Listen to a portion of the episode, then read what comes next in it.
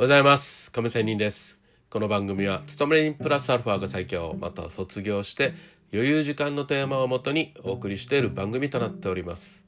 さあ、え今日は FX の話なんですけども、えためらい。臆せず相場に飛び込むことも時には必要という話をしたいと思います。さあ、え皆さんこのトレードをする時にためらいする時ってありませんか？私はそういう時っていうのは大体もう負けが続いてかなり負けて資金が先細った時にああもうこれ以上負けられない。本当に本当に怖くてね、うん、あのためらったりすることってありますね。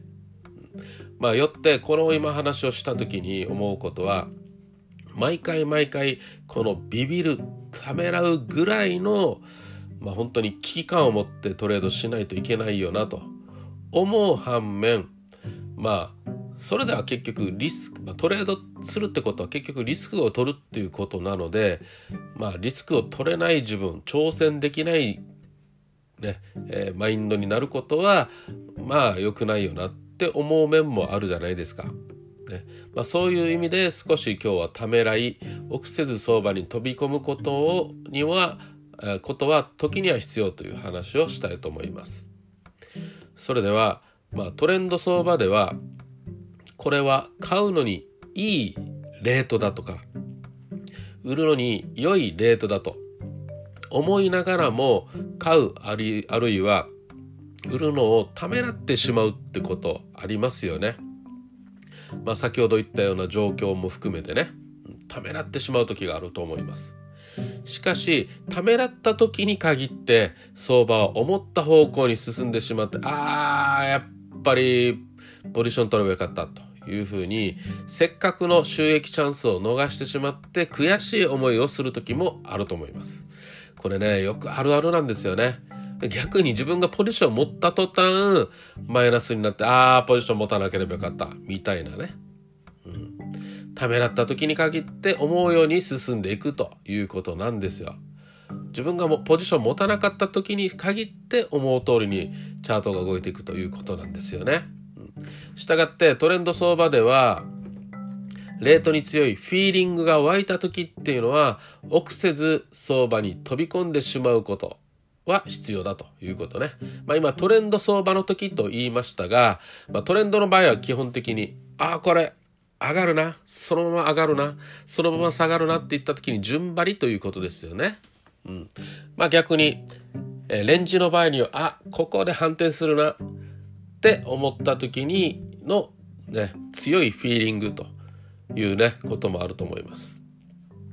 自ら相場に切り込んでみてこそ道は開けるものだと思います。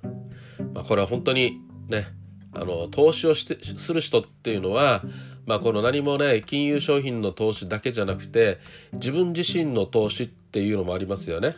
うん、今の自分を少しでも変えたいと挑戦したいっていう時には思いっきりね何かにやってみるっていうこの道を開こうとすることが結局は共通する投資なんですよね。ただしまあむやみやたれにえー切り込むのではなくてここぞという時に切り込むっていうことは肝心な寛容でもあってそのためには目の前の相場にどれほど勢いがあるのかどうかを見極める眼力を持つことっていうのも必要ですよね。はい、この見極める力目力見通しを持つ力大切ですね。そのためには経験を積むことも大事ですしまた勉強も必要ですしこのトレードに関して言ったらチャートをずっと見続けてプライスアクションとかねえ相場の大衆心理動きっていうのを肌で感じることっていうのも大事なところだと思います。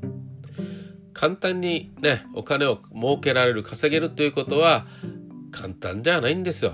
でみんなねこういうトレーダーとかさ楽して机の上でパソコンの前に座って楽してと思うかもしれませんがそんな簡単な世界じゃないですよね。それなりの努力があってこそ勝ち得るものだと思います。はいこれは精神的なマインドコントロール自分自身の